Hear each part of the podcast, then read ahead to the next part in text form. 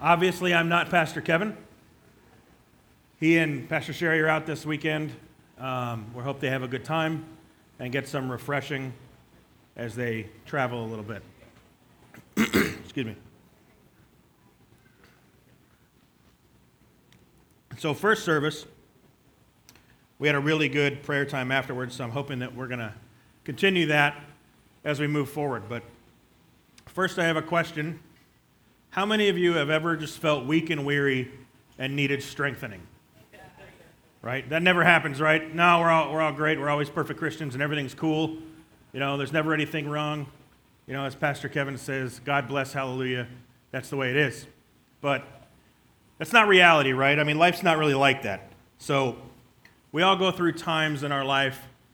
Um, oftentimes, it happens a lot where in one week you'll have a really great high, everything's going well, and then something comes crashing down and you feel like you're in the pit of despair, right? Like you're in the depths of it and you just need something to help you, to bring you back up and strengthen you physically sometimes, but oftentimes spiritually. These attacks are normal. This, this is kind of something that just happens. Um, if you're an active Christian and you're doing things that God tells you to do, it's probably going to happen more often than not because the enemy is going to want to attack you rather than somebody who's just sitting in a pew, sucking up oxygen, and claiming to be a Christian. But if you're active out there and doing things, you can expect these. So how do we combat that? And that's what we're going to talk about today is how we move through these things. So David should be no surprise to anyone, right? If they've been around for a little bit. David was the second king of Israel. But it took a long time from the time that he was anointed as king to the time that he actually assumed the throne. And during this time, a lot of things happen, right? He kills Goliath, he becomes a soldier, he becomes um, a son in law to the king, uh, a great military commander in Israel. And then everything just kind of starts waning, and, and Saul turns against him because he thinks that David's trying to usurp him. And this happens about the time that he realizes that the anointing is really gone off of his life. And so he starts going after David, the next anointed king. David doesn't really understand why this is happening a lot of times. So he flees, right? And, and he spends years trying to evade Saul and run away and preserve his life because he doesn't want to be the one to kill the king. He has a couple of opportunities to do that, and he foregoes that in favor of maintaining his relationship with the Lord and not offending him by killing the currently anointed king. So during one of these stretches, he takes his, his men, it's about 600 men that he has at this point, and their families, about another six to 700, and he moves to Philistia, right, to the territory of the Philistines. And he seeks refuge there because he doesn't want to be in Israel and have to confront Saul. So he's kind of emotionally worn out with all this running for the last few years. Then you add into that, he's not even in his homeland, he's in the land of a foreigner. And it kind of weighs on him. And they go out and they're doing a few things here and there. They're doing some raiding and, and whatnot against the enemies of Israel. And during that time, an attack happens where they're staying. It's called it's a place called Ziklag, right? So their families are there, including David's and two of his wives. The Amalekites attack Ziklag while they're gone. And when they return, the city's on fire.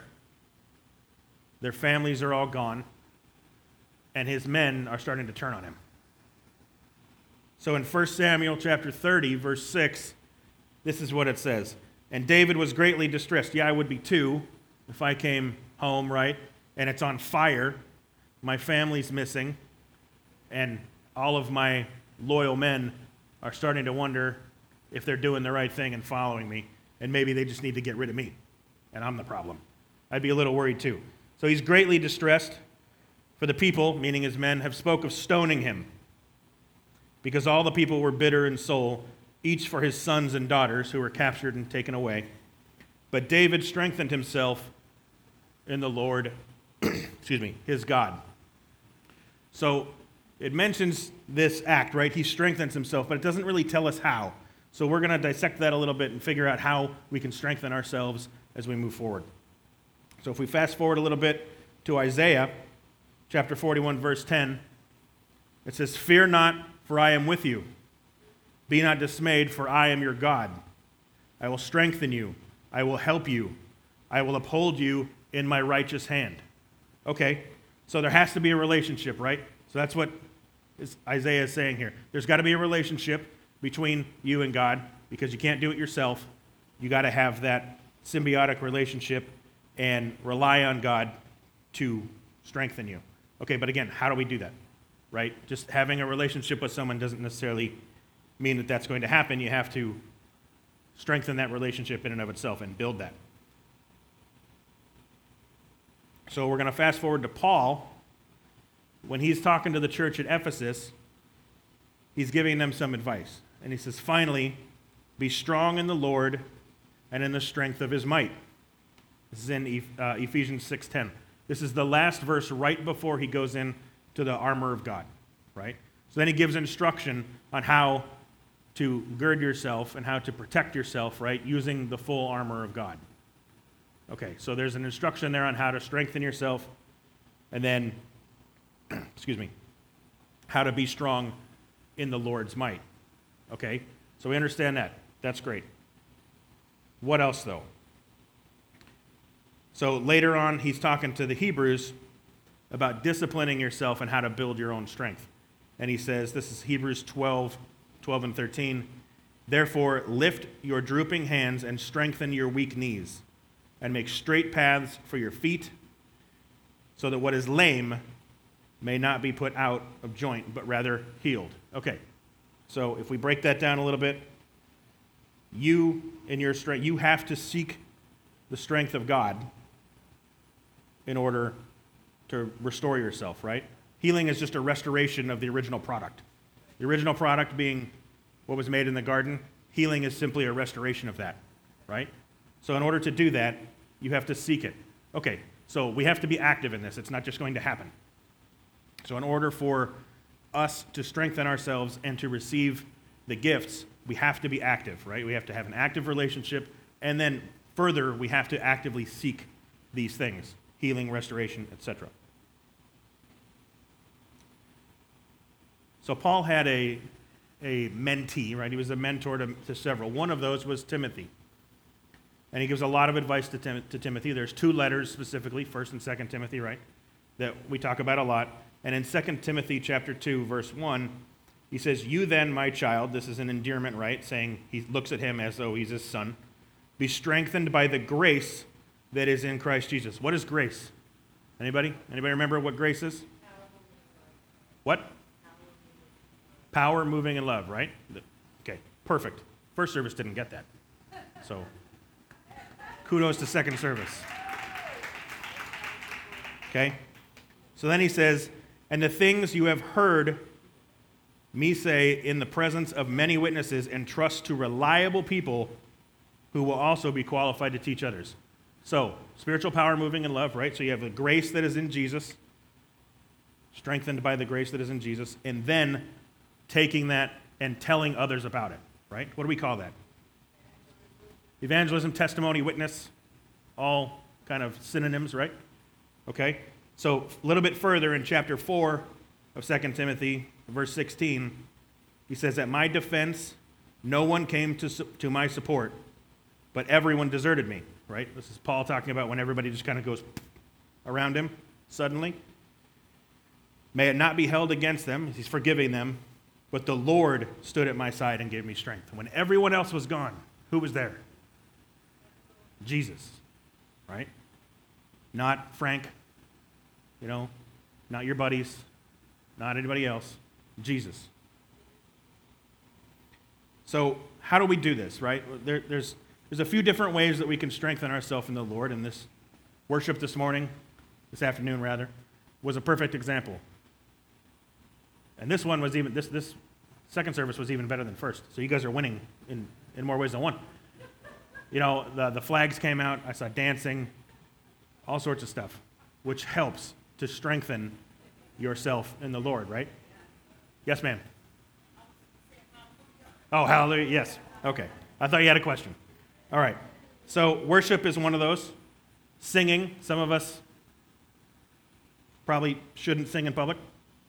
Um, but you know what? Sometimes, sometimes you need to uh, let it out. So do that like I do privately.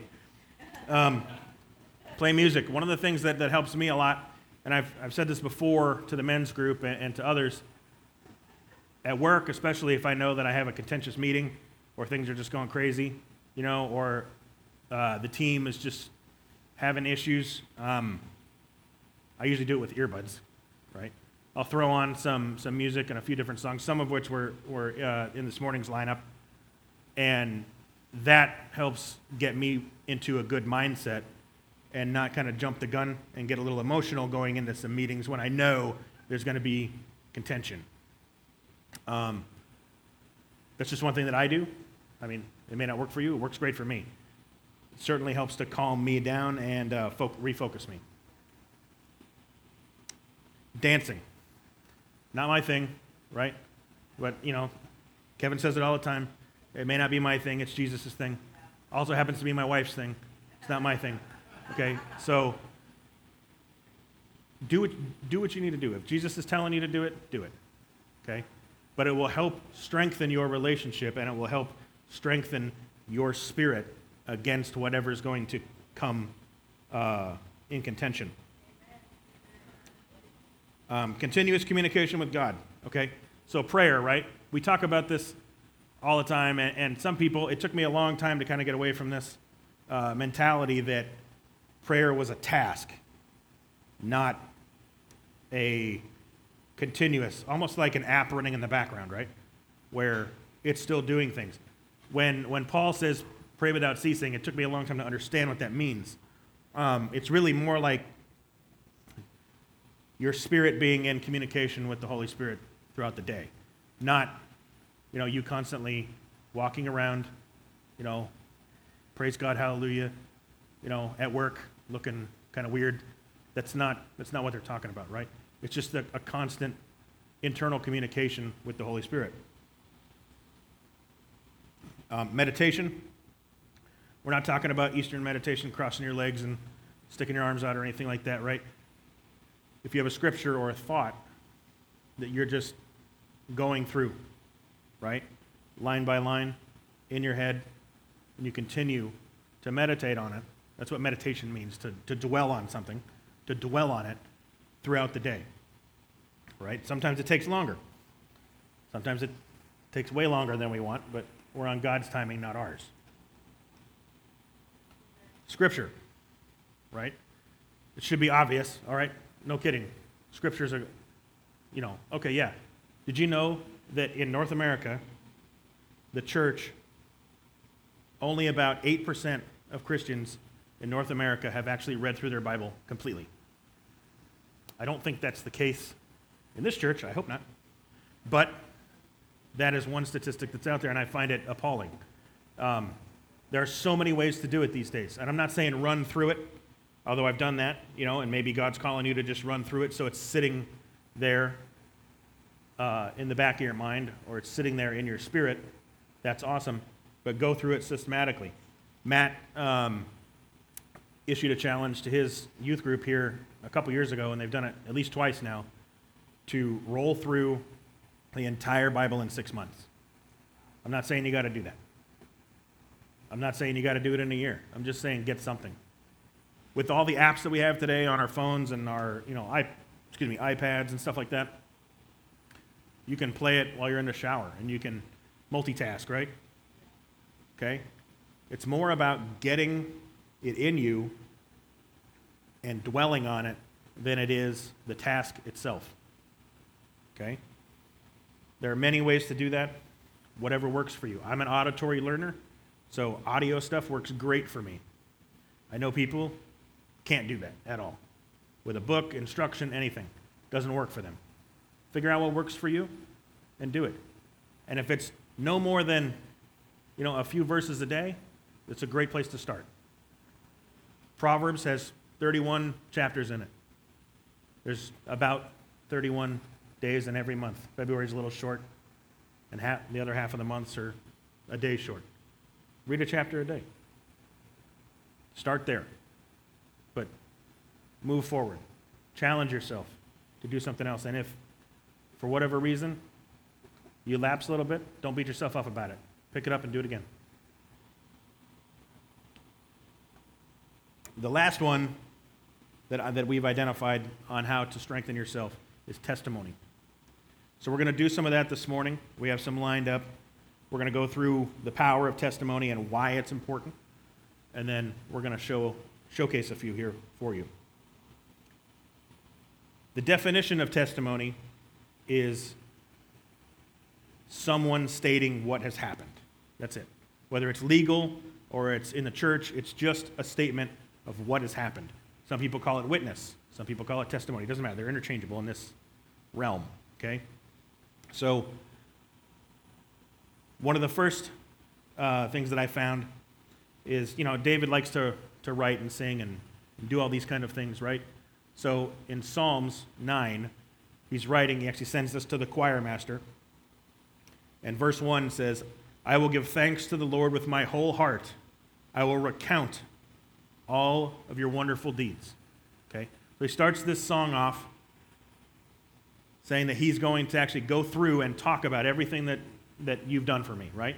I'm going to go back and I'm going to think about it and I'm going to look and see what the Lord has done for me over the course of my life.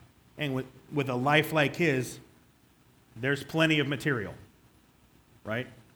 So he's going to start, this is just for him to go back through. This song will eventually be set out to all of Israel, but in the moment, it's just for him. Later on in verse 11, same chapter, says, Sing the praises to the Lord who sits enthroned in Zion. Tell among the peoples his deeds, right? So again, same thing. So this is what he's done for me. Now we're going to go out and tell everybody else, right? What's happened? What's, what has he done? These are the things that we need to spread and move around. Why? Because it helps strengthen everybody. He, as king, needs to be strong, but the people need to be strong as well, because if they're not, the whole thing's going to fall apart.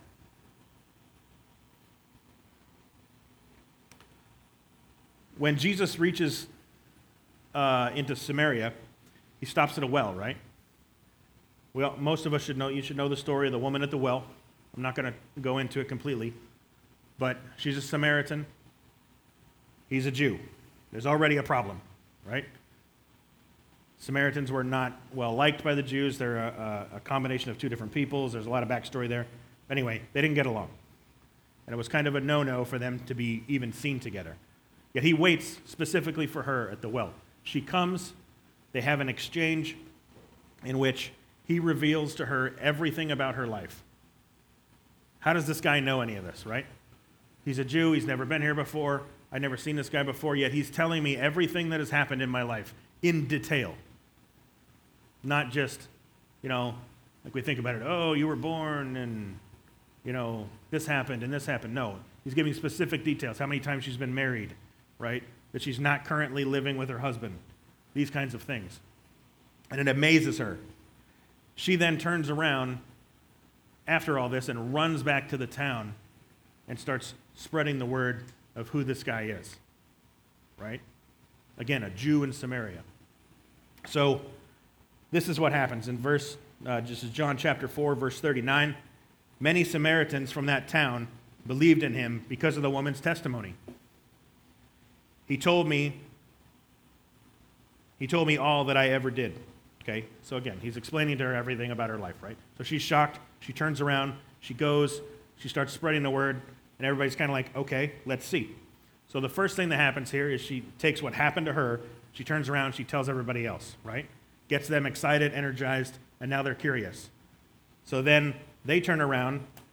They invite Jesus to spend a few days with them. He spends two days there in that town. And in verse 42, they said to the woman, it is no longer because of what you said that we believe, for we have heard for ourselves. And we know that this is indeed the Savior of the world. So, okay. So now we have their interaction. It's gone up a level, right? The first level, she has this interaction, turns around, tells people. Now they, in turn, want to confirm. They confirm. Now they believe, right? Her ability to testify to what happened to her builds the faith in others because now they come and seek the same thing, right? Okay. So when Paul was speaking to an unruly crowd, this is in Acts chapter 21, uh, verse 37, and then goes into 22. But to sum it up, Paul's speaking to an unruly crowd um, and shares his testimony about Christ. He chooses to share that rather than anything else. He could have preached on anything.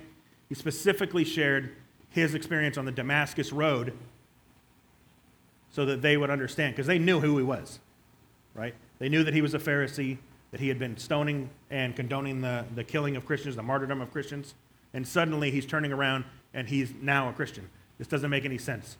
They're all mad, they don't understand, so he turns around and he tells them exactly what happened. And it builds their faith. Many of them come over and convert to Christianity from what I presume at this point is Judaism because it's in Damascus. How many of you guys remember the story of the leper, right? When Jesus heals the leper. So this happens, there's several different places this happens. I'm specifically taking that of Luke because Luke's a little bit more detailed um, and how it works. But Jesus is coming into town. This man with leprosy just comes up and runs up to him and throws himself at his feet. Right? And then this is chapter 5, verse 12. He says, Lord, if you're willing, you can make me clean. Okay, that seems to us today that seems like a no-brainer, right? Because we're used to these things, we're, we're used to Jesus working in that kind of thing. This is a watershed at that point, right? So he comes up, he makes this declaration, so he's declaring his faith. Jesus sees it, he's like, okay. So he looks at him, reaches out his hand, touches the man, and he says, Yeah, I'm willing. Looks at him and says, Be clean. And immediately the leprosy left. If you guys have never seen pictures of leprosy or what it looks like, oftentimes it attacks um, extremities first, right? Fingers and toes. They end up literally just falling off because they're dying. The face, the nose, oftentimes is a casualty of this. So instead of having a nice solid nose, imagine it cut off and you see the cavities, right? It attacks the facial features, eats away at the skin. So what you end up seeing is you end up seeing a rather revolting image, right? So he has all this, likely living in a leper colony. And as soon as Jesus says, be clean, it's healed, right? Restoration. It's pretty dramatic, right? So he turns around. Basically, it's like he can't believe it. Jesus orders him not to tell anybody. It says literally, don't tell anyone, but go show yourself to the priests and offer the sacrifices that Moses commanded for your cleansing as a testimony to them. Yet, the news about him spread all the more, so the crowds of people came to hear uh, Jesus and be healed of their sicknesses. So he turns around and he's so excited. This is kind of how I imagine it, right? That he's just, he's literally running towards the priest and he's shouting, you know, I'm healed, I'm healed, I'm healed. And people know him in the city right? They've seen him. He's been begging, most likely, at the gate. That's generally what lepers did at that point. And they see the restoration. That restoration that they now witness on someone that they knew leads to huge crowds coming to Jesus, right? Seeking the same healing, restoration, etc. Okay? A little while later, this takes place in Matthew 8. We see the centurion this one I find interesting personally. As a military guy, I served nine years in the Army, and, well, just shy. And so for me, I kind of understand where the centurion's coming from in this. And if you don't know, understand what that is, the centurion is like a, the senior enlisted rating in the Roman army. He's the, the biggest, baddest one there is. That's how you get that rank, is killing more than everybody else and being stronger and tougher. That, that's the way it is. That's how you become a centurion in the first century Roman army. So you have this guy. He comes up. This happens in Capernaum. Jesus enters the city and he says, Lord. First, that's strange, right? He's a Roman. a Gentile, and he's referring to a Jew as Lord. That's the first thing that's odd. However, I can understand to a point it's as an honorific that he might say that. So then he says, My servant lies at home, paralyzed, suffering terribly. Okay. Why, why is a Gentile coming to a Jewish holy man? Right? That's strange. So he recognizes that there's something there. Either he has seen or heard what Jesus has done. So he's like, Well, if it works for them, why can't it work for me? Right? So he goes up and he says, Hey, this is what's going on. And then Jesus says, Shall I come and heal him? What's his response? No, you don't need to do that. Right? He says, Lord, I do not deserve to have you come under my roof, but just say the word, and my servant will be healed. For I myself am a man under authority with soldiers under me. I tell this one, go, and he goes. I tell this one, come, and he comes. So he's saying, no, no, you don't even have to do that. All you got to do is, I'm, I have enough faith that you say, do it, and it happens. Right? From a Gentile in this time. So it's kind of strange, right? I mean, it's not, it's not a normal thing that you would expect to see at that time. Okay, so what does that tell us looking at this? God doesn't have to be there, right? You don't have to have him standing directly in front of you. He can do it at any time. The key is how do we get there? Okay, we'll get to that in a minute. Long story short, centurion goes home, his servant's healed. I assume he's getting him a glass of wine after that, you know, putting his feet up, relax a little bit. Okay, cool. So now we have confirmation. When Jesus is on the cross, again, it's a little while later, Jesus is on the cross. He's been there for a little while. It's a Friday, right? It's Friday afternoon. Romans want to have their weekend. So what do they do? Say, hey, this execution's taken a little too long. If you don't know, crucifixion is a very slow, painful death, right? You actually die from asphyxiation. When the muscles finally give way and they can't lift themselves up anymore to catch a breath, is when they die from asphyxiation. So to speed this up, if it because it could take days, sometimes what they do is they take a rod, um, think about like a baseball bat but a little longer, and crack the lower legs, right? Break the shins, so they can't stand up anymore to catch that breath. So it speeds their death. So they do this to two of the thieves, right? They get to Jesus and they figure out he, he's dead already. So to confirm this, what do they do? They hit him with a spear, right? In the side.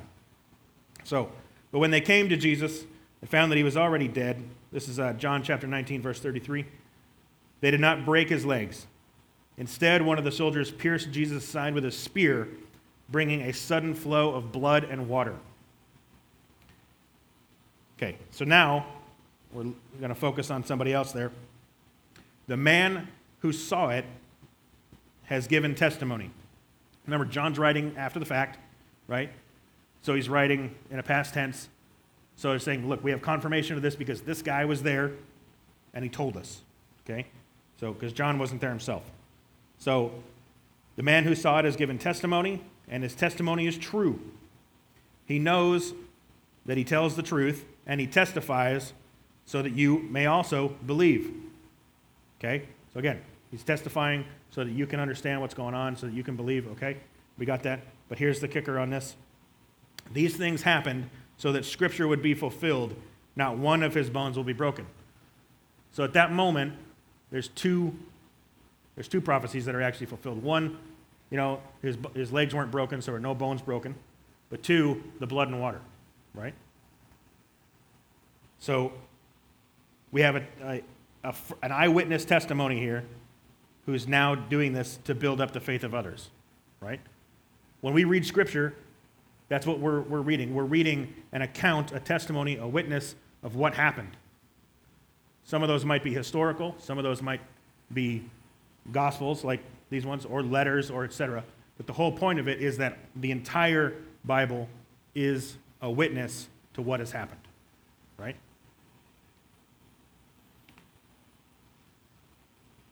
So a little bit later, and these, this has yet to be fulfilled. This is in Revelation chapter 12, um, verses 10 and 11. The, the war, now, mind you, this is John seeing this, right, in his vision. He sees this war in heaven between Michael, who's leading the uh, angelic forces, and the devil and his forces, right? He's referred to as the dragon here. They have this huge battle.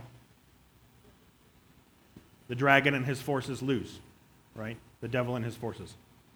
So here it says, Then I heard a loud voice in, the, in heaven say, Now have come the salvation and power and the kingdom of our God and the authority of his Messiah.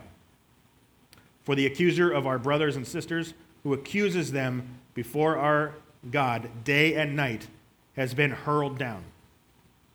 They triumph over him by the blood of the Lamb and the word of their testimony. That's important, right? If you cling to anything out of this, it's that. We receive victory over the enemy with two things the blood of the Lamb and the word of the testimony, right? So, that together is where we're going to move today. So, we're going to move into a, little bit of testimonies here so that we can help build each other's uh, strength, right? We haven't done anything like this in a long time. Um, so, just a second, I got to go first. Okay, sorry. Um, so, some stuff on my side, right? Because I want to give a couple examples from my life, and then we're going to have a couple ladies come up and give some examples from theirs. So, um, I mentioned earlier, you know, that I was in the Army for about nine years. And, uh, what? I, th- I thought I heard a squeak over there. I heard you.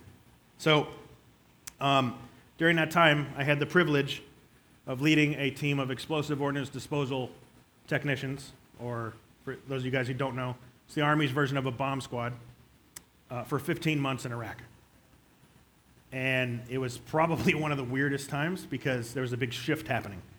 From early 2007 to about March 2008, we ran in one of the busiest areas of the country, one of the most dangerous areas of the country. So it's myself and a few other guys, and over the course of that time, I'd look around, and there were casualties in the units that we supported, there were some issues in our unit. Um, but over that entire 15 month period, the closest that any of our guys came my, on my team to even a scratch uh, from the enemy was a piece of fragmentation. We call it frag, about this big from an IED that exploded down the road, cutting across the top of his boot like this. It left a very faint, I mean, we, we could hardly tell it even happened, a very faint scratch. Didn't even cut a lace on his boot. That's the closest any of us, any of us actually came to any kind of casualty response on our team. Our company was not so fortunate, but our team. So it took me a long time to kind of figure out why that was, right? Um, mostly because I'm dense sometimes. And, you know, it, it's gone. That's the only explanation I can come up with, is that we had so many things happen. Um, one of those, I'm only going to give a, a, a one or two examples we were doing what's called a snatch and grab. So a snatch and grab is when you have a specific target that you're going in to an area to get, but you don't want to kill them, right? You're just there to pull them out so you can interrogate them, right? So uh, we're going in, and, and they asked for, we, we served as an infantry unit, and so they asked us to come along for support. And I was like, yeah, sure. So we're driving along, we're on a, a dirt road, right? And of course, we take the hardest way in because we figure it's the least likely to have any kind of obstacles. So we, are coming off this dirt road. We're making a 90 degree turn onto a hardball road, a blacktop road. And it just didn't seem right to me. We're going about 35 miles an hour, and I feel like I feel something say, "Hey, man, just just punch through the corner, just accelerate through this." So I told my driver, I said, "Hey, I want you to I want you to punch it around the corner." And he kind of looked at me like, why would I do that? I said, Because I told you to. and so he's like, Okay. So we get up to the corner. We kind of fishtailed around that corner, right, in a Humvee, which is not the smartest of ideas because they roll pretty easy. But so we fishtail around this corner, And no sooner do we clear the corner than an explosion happens directly behind us on our bumper. I'm sitting on about 30 pounds of explosives at this point, and I thought I was dead because you know they're not sealed very well, so all the dirt and debris and stuff you know comes up in through the the doors and stuff. I thought I was, I was that was it. I was ready to meet Jesus, and I was like, all right, well, so be it. And then I start hearing radio chatter. I was like, oh, maybe we're not dead. So, so I looked around. I'm like, nope, we're all here. And I asked the guys on the intercom if they were all right, and uh, they both said yeah. I said, okay. So we kept going. And uh, when we stopped and, and everything was done, I got a chance to talk to the, the guys in the Humvee behind us. And they said, dude, it went off right on your bumper. And we had, no, we had nothing. Our truck was fine. Their truck, they were a good 40 feet behind us. Both their headlights were blown out. They had debris on the hood and uh, a little bit on top, like asphalt and stuff. Um, but everybody was okay. So, you know, that's one of many. There are many, many other stories that I can tell you. First couple times I got shot at, you know, bullets whizzing by and things like that. But um, the, the strength, or excuse me, the protection of the Lord is there, whether you realize it or not. If He can do it for me, He can do it for you. Okay?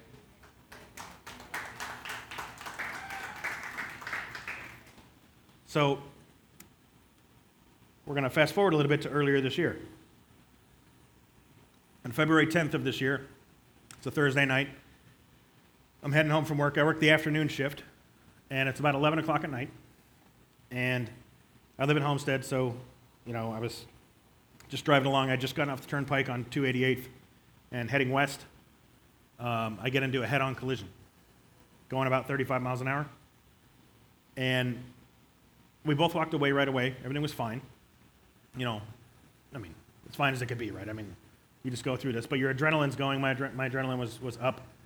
And so I didn't really feel much, you know, if there was anything wrong. And I decided to wait until the next morning to go to the hospital because I wanted the adrenaline to subside and I wanted to sleep because I was tired. So I go to the hospital the next day. They're like, yeah, okay, you know, everything looks okay. All right. Well, over the next couple of weeks, I just start feeling my back starts hurting, my neck starts hurting. I had a lot of injuries when I was in the Army, you know, nine years of doing that craziness will do that. So all that started coming back knees, ankles, shoulders, you know, hips, everything. And uh, I was really not feeling that great. So I ended up going to physical therapy and tried the doctor thing, did medication, um, and it was doing okay. But it wasn't doing great, you know. Um, it helped out a little bit. And then we went on a road trip up to Virginia in May. And so, you know, it's a couple months later, and everything was doing okay. Um, but during that time, it's really, really started to flare up. And it turns out that as a result of the accident, I had three herniated discs in my back, right? But, you know, we were taking care of that through physical therapy and stuff.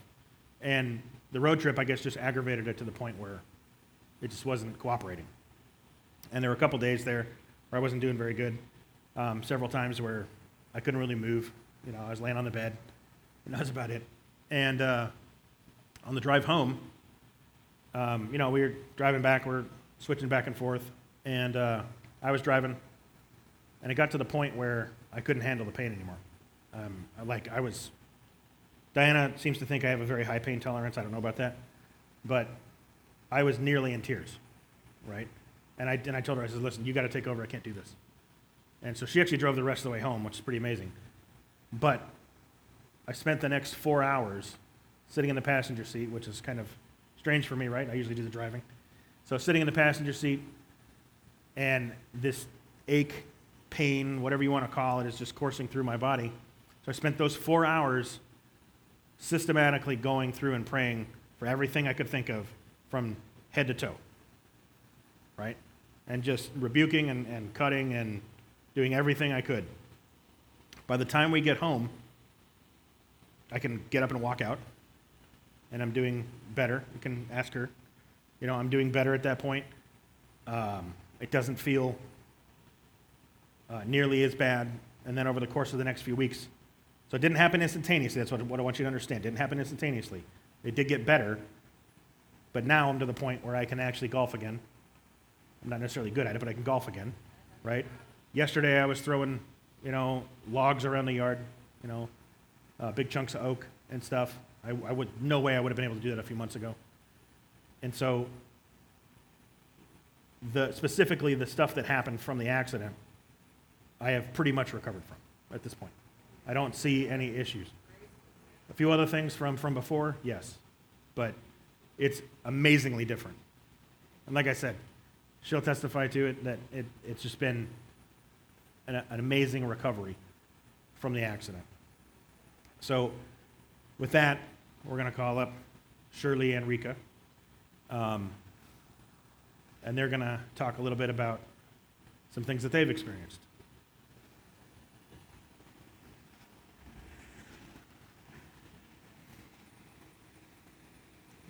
Got it?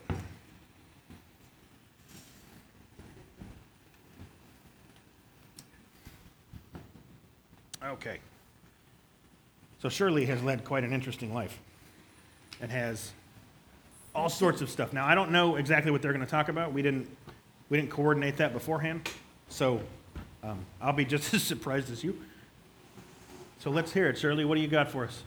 Good afternoon. Um, Good afternoon. Uh, Several things. The first one I'm going to talk about is you want a a- a miracle, and- and I'm a miracle. You're all miracles. Uh, This summer, I um, I started out with uh, laryngitis, turned to bronchitis, turned to bronchial pneumonia, turned to cancer of the lungs and lymph, and um, spent good share of a month in the hospital, like, you know, maybe 89 days. And uh, they discharged me. But the miracle is, uh, that I want to point out, is two people from church, because the ambulance doesn't take calls from the hospital to take you home after a certain hour. Two people from church came to pick me up. And they brought my oxygen, my oxygen tank. I, because I, would, they, I was on constant oxygen. I couldn't go without oxygen for even a minute. And they weaned me down to four liters. Uh, right now, I, I breathe in, but, but on the, I got down to the vehicle, and the hospital took their oxygen off me, and I'm in their vehicle, and my tank regulator is broken. No oxygen we tried to get the nurse to give, give us a part to fix my oxygen because we had to go from downtown Miami to Kendall, which, as you know, takes a little while. Well, Especially in traffic.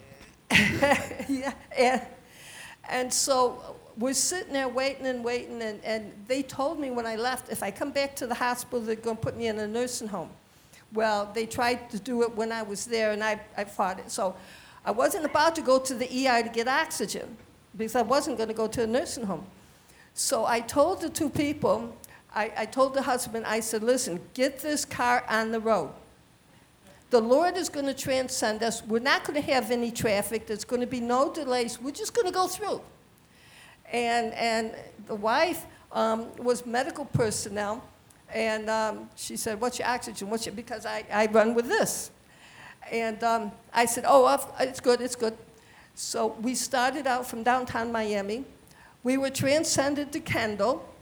I had no oxygen in my, you know, for my face, for my breathing. I never went below 98 the whole time from downtown Miami to Kendall. What I didn't have my walker to get from the car to my apartment. So the individual basically got me to my apartment, which was totally exhausting because I hadn't been out of the hospital bed in a month. Uh, I mean, this is all what God can do. If you trust God, I said, God, it's all up to you because I'm not going in a nursing home. Got up to my apartment, put on the oxygen at home to recover, but, I, but the whole time I never went below 98. The SATch. Now, the next day I tried to repeat it at home. I took the oxygen off. I couldn't go a minute without the oxygen. But God, God brought us home safely. We were transcended with no traffic jams at night, and I didn't go below 98 all the way home. And I mean, God is good. Trust Him. Trust Him. He is awesome if you trust Him because God was the only one in the name of Jesus that could accomplish that miracle. In Jesus' name.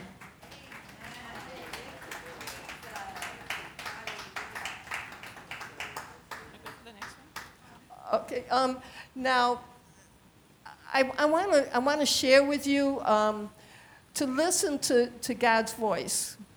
Uh, this miracle is awesome. It was a, a weekend, and you know, you like to sleep late Saturday morning if you get up early all week long. And this was Saturday morning about 4 a.m. God woke me up and said, I want you to drive to 50 miles north to a restaurant to meet a person there that needs prayer. Well, okay, I listened to God. So got all ready, got on the highway, got to this restaurant, and was sitting there, ordered my breakfast, and then comes two ladies. One looked pitifully sick, and the other one happened to be a nurse. So I finished my breakfast, and I talked to everybody. I just talked to everybody, and um, if they let me, and I walked over to their table, and I started a conversation. She had a, it was football season. It was the it was the Saturday before Thanksgiving. It was football season, and she had a U hat on, those bandanas like skull hats, and I complimented her to open the conversation. Well, come to find out, that week she was informed that stage four cancer, she would not live to Christmas. And the nurse, her RN, brought her out of the house to try to lift her spirits. But God did it because God took me 50 miles to get to where she was in her hometown. So, talking like we are now, sharing testimony, and I said to her, when you feel that you can receive a healing, you just say, pray for me. So I got talking about all kinds of things, what I'd seen the Lord do. And all of a sudden, she said, Pray for me. Grabbed her hands, I prayed for her. You can do it too. It's God, not me. It's God. Prayed for her. And as an act of faith, thanked the Lord. She could feel something different because Jesus was there. The whole restaurant, about 200 people, I heard later, shut down. I also heard later that the waitress that I had had seen me there before, took pictures. I said, "Well, You know, I was busy with the Lord. I did, you know, this is how they told me afterwards. Well, I told her, I said, "Listen, you go back to your doctor. You demand to be retested." Her nurse was right there and saw it. Well, the Saturday before Christmas, I'm back at this restaurant, and, and I'm, you know, waiting for my breakfast, and up comes this 12-year-old boy. He says, I want to thank you. I'm going to have my mama for Christmas. then the woman, Kathy, that I prayed for, came up. The RN came up with her 12 year old son. And we just had a good hugging time. But that's, that's why you have to reach out to people because you have the power, you have the authority. Miracles can happen. And sometimes you, you pray for someone, you might not see the results, but trust God because you'll see Him in heaven. And you'll hear all about it if you don't hear directly. But there was a stage, stage four, less than a month to live, and look at what God can do. That's what God can do if you allow Him, if you believe, if you trust Him, and you keep thanking the Lord. It's awesome what the Lord can do. Let's go, let's go to Rika. Okay, let's do another one, and then let's go to Rika. Okay. Um, I, I, this is this is really beautiful. I think um, I don't babysit really. I'm a grandmother, but I don't babysit. Uh, I got a phone call from a stranger, and um, I was recommended to babysit. And I like, uh, this is a Saturday before Christmas a few years back. And I says, well, I don't babysit. Oh, well, it's for my husband. It was an older woman. Oh, it's for my husband. I go, you want a babysitter for your husband? Yeah, he has Alzheimer's. And I've been with him all this time, and, and I, I haven't been out yet. Get ready for Christmas. And could you just come for four or five hours and just sit with him? He, he, he has, yeah, he's in final stages of Alzheimer's. So, make a long story short, this, the address he gave me, it was an expensive house, beautiful, single family.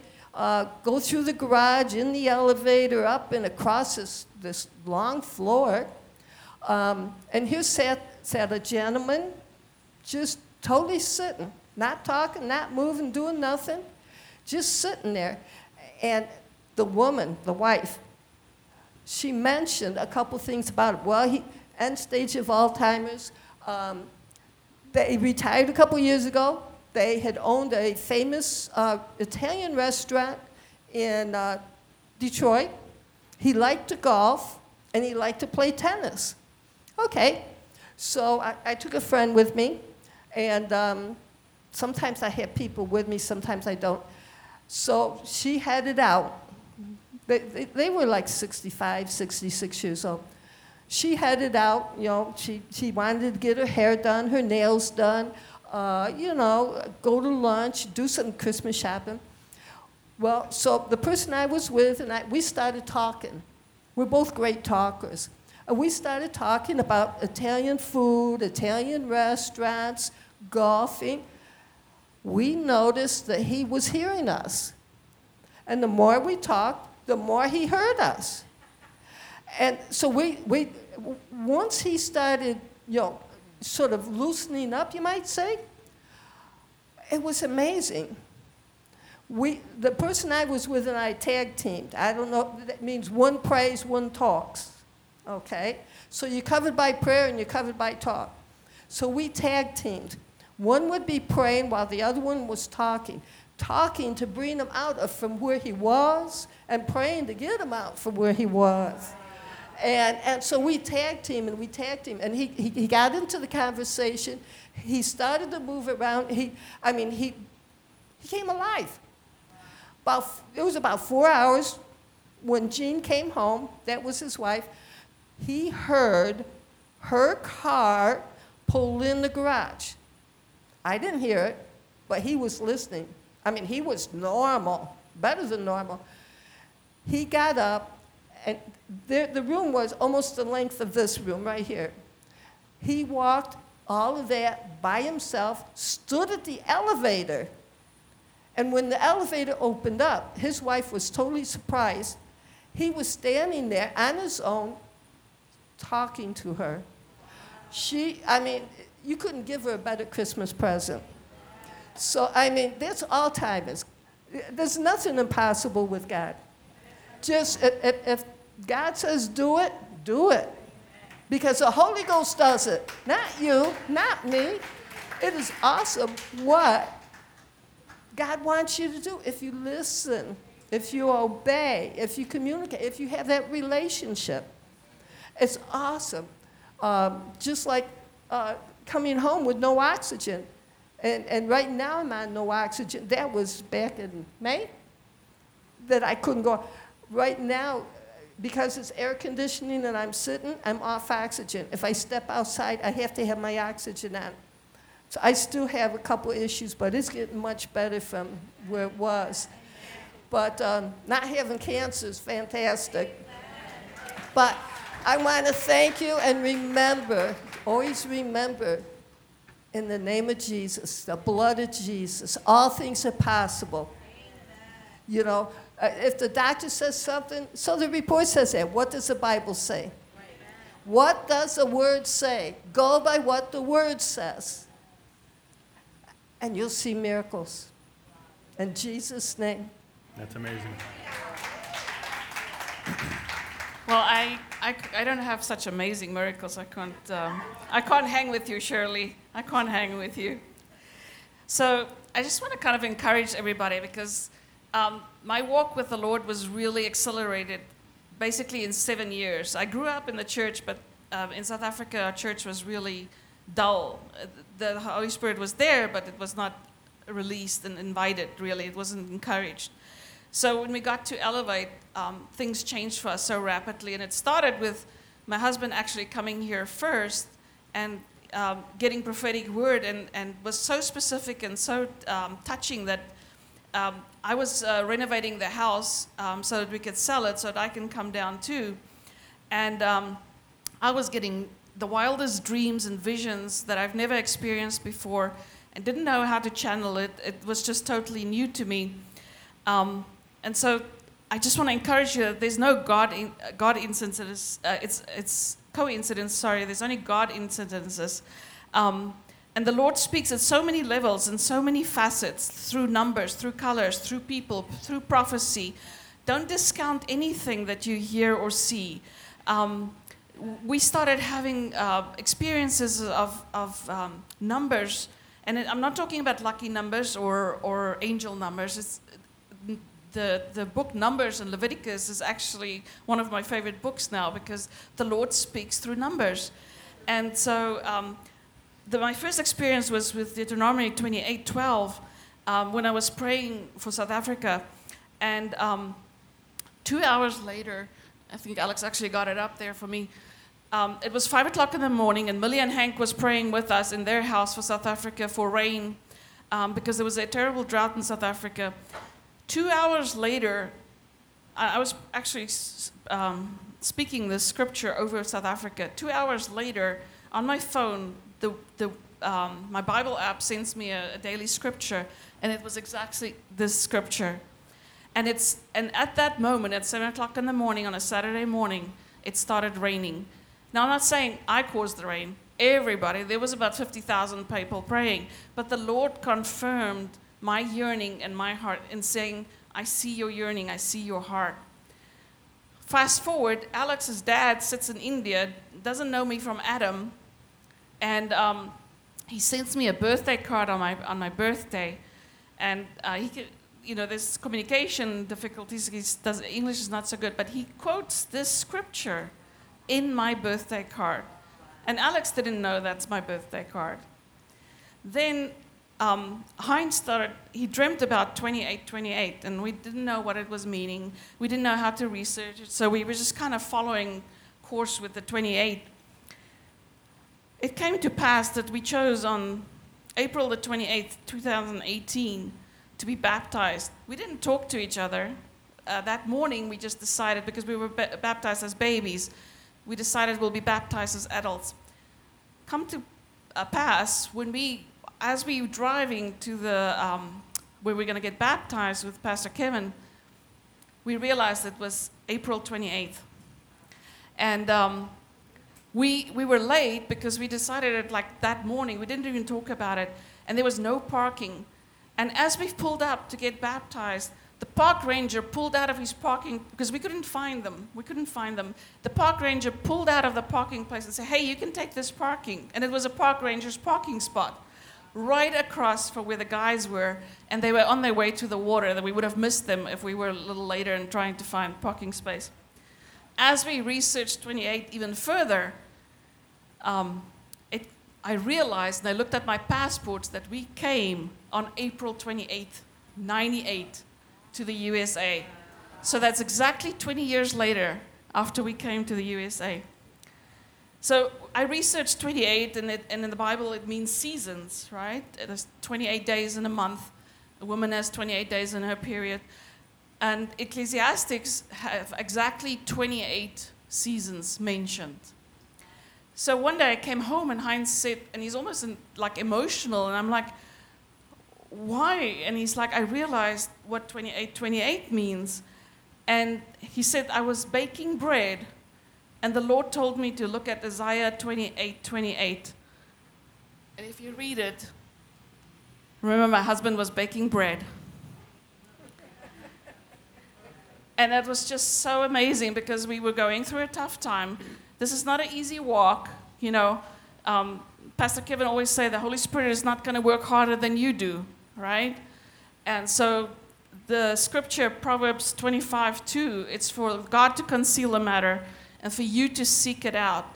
And you have to keep on digging and digging. Everything that you encounter is not a coincidence. If you walk with the Lord, He's talking to you daily. If you're at your cell group, there's constant talk and, and things that are mentioned, prayers that are answered. The, the, the, the prayers that have been answered on the cell groups um, of people and things that coming through, it's, it's amazing. You have to tap into that support system to um, experience all these things. I have a couple more things, but I think we're running out of time. Now we're good. We're good? Okay. So, um, I was moving down from Pennsylvania. My husband was already here. I was renovating the house. I did crazy stuff to the house that I've never knew that I could do. But I was listening to the sermons of Pastor Kevin through the night and working through the night. I installed extractor fans and um, replaced doors, and it's just crazy what I did to the house. I don't know where I got the strength from because I was still working at that time. But I went to work, and people said, Well, now you have to sell your house. And I told them, Yeah, and I know nothing about prophetic. I said to them, Yeah, my house is going to sell in one day. So my, my realtor came to my house. They, uh, the Friday, the Sunday, we set up an open house. The Monday, my house was sold. I drove down here with Hein. Hein came to, and they want to settle fast. So, because me and Hein were separated for like a 16, uh, no, yeah, almost 16 months that he was down here and I was up there finishing the house. I drove down, I didn't have a job. And while I'm driving down, my manager up, up north calls me and says, They just fired a PT uh, or a person down here. Do you want the job? And it was like within five miles from my house. So then, when we, when we, um, for me to get my job back here, I had to reapply for my physical therapy license in Florida.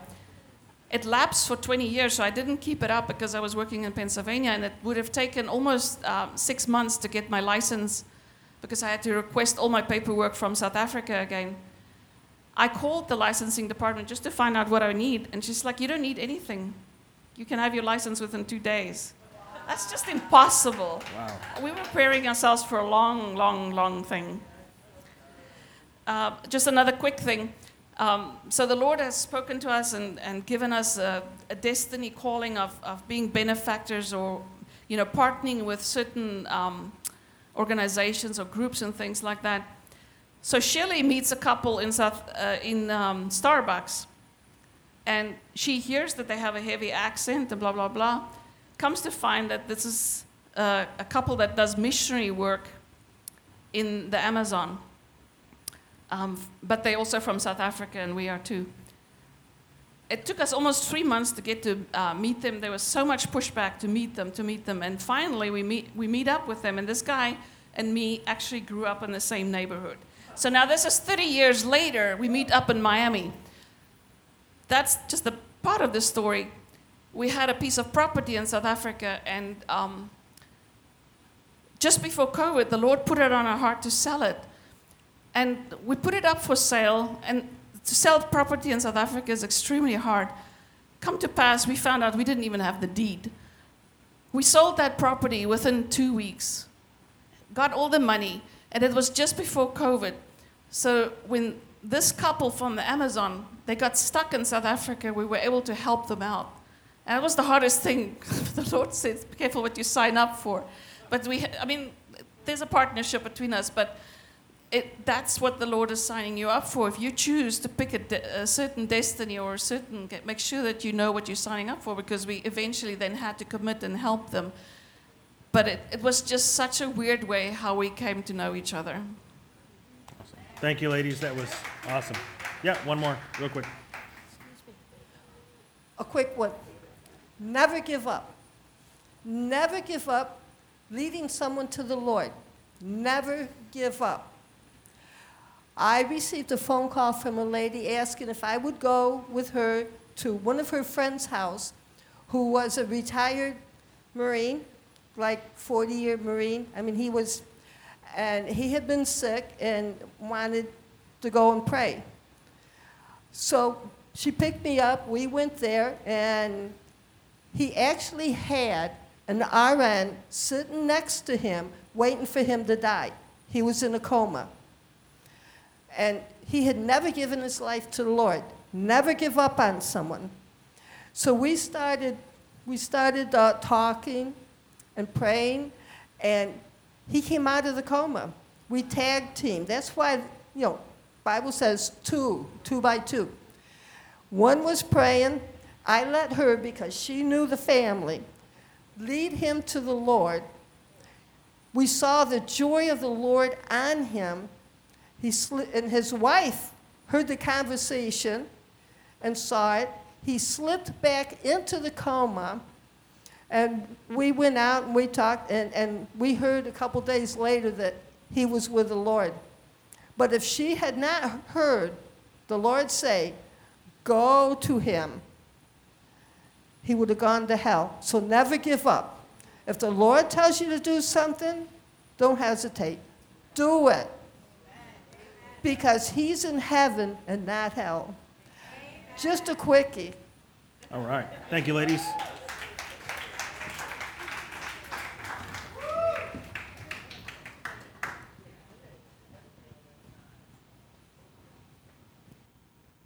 Okay, so we're almost finished here. We're going to wrap it up.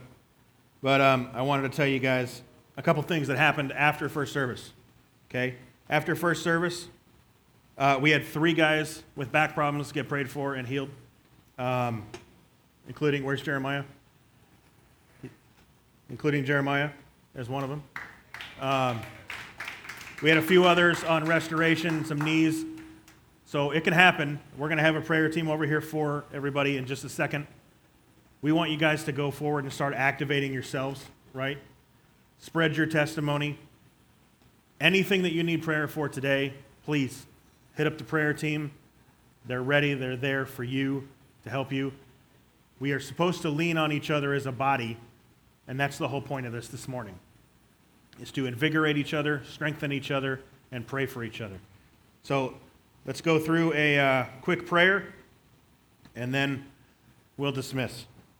If you can repeat after me Father, you are amazing. Today I have heard what you've done for others, and I seek your favor and blessing. Healing, protection, and blessing are my birthright as a son or daughter of the King. I declare your healing, restoration, protection, favor, and blessing on my life. In the name of Jesus, amen. All right. So we're going to do a quick uh, prayer over you guys, real quick, before you go, and then the prayer team is over there, and uh, we'll get to it. Father, we just thank you for, for the day that you've given us today and for your protection in coming and your protection in going. We ask for your blessing over everyone, and we declare love, life, and blessing on everybody in attendance today, and that this week would be amazing. In Jesus' name, amen.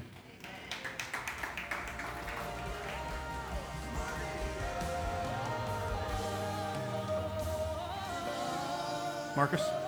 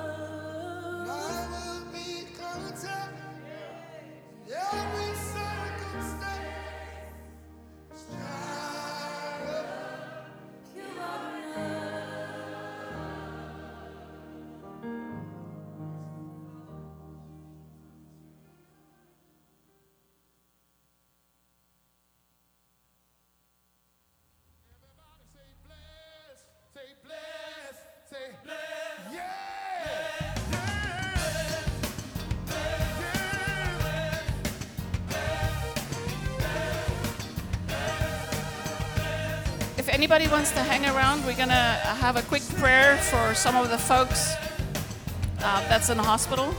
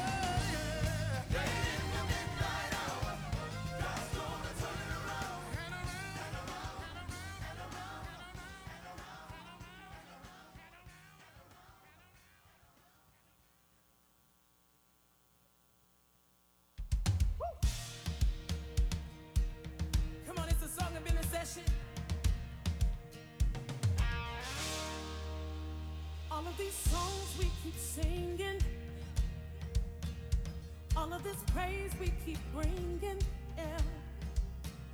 When it's all said and done, yeah, we just want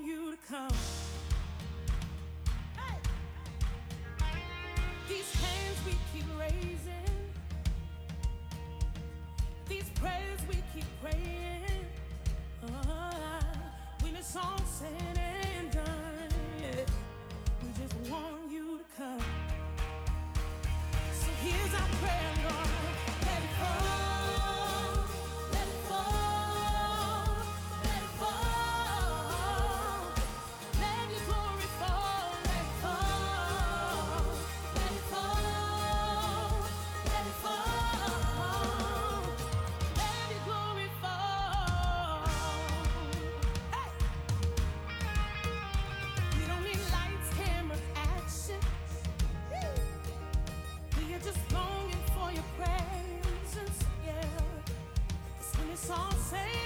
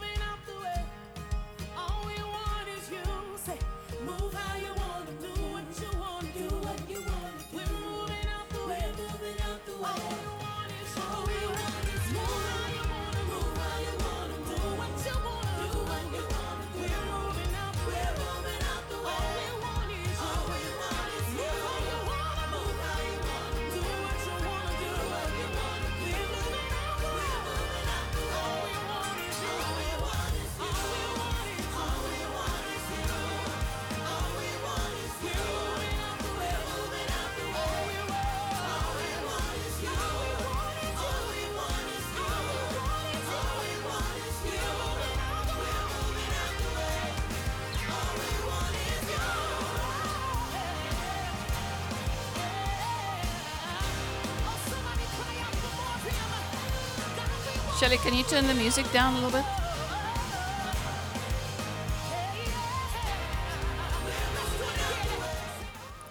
Hey guys, if you guys want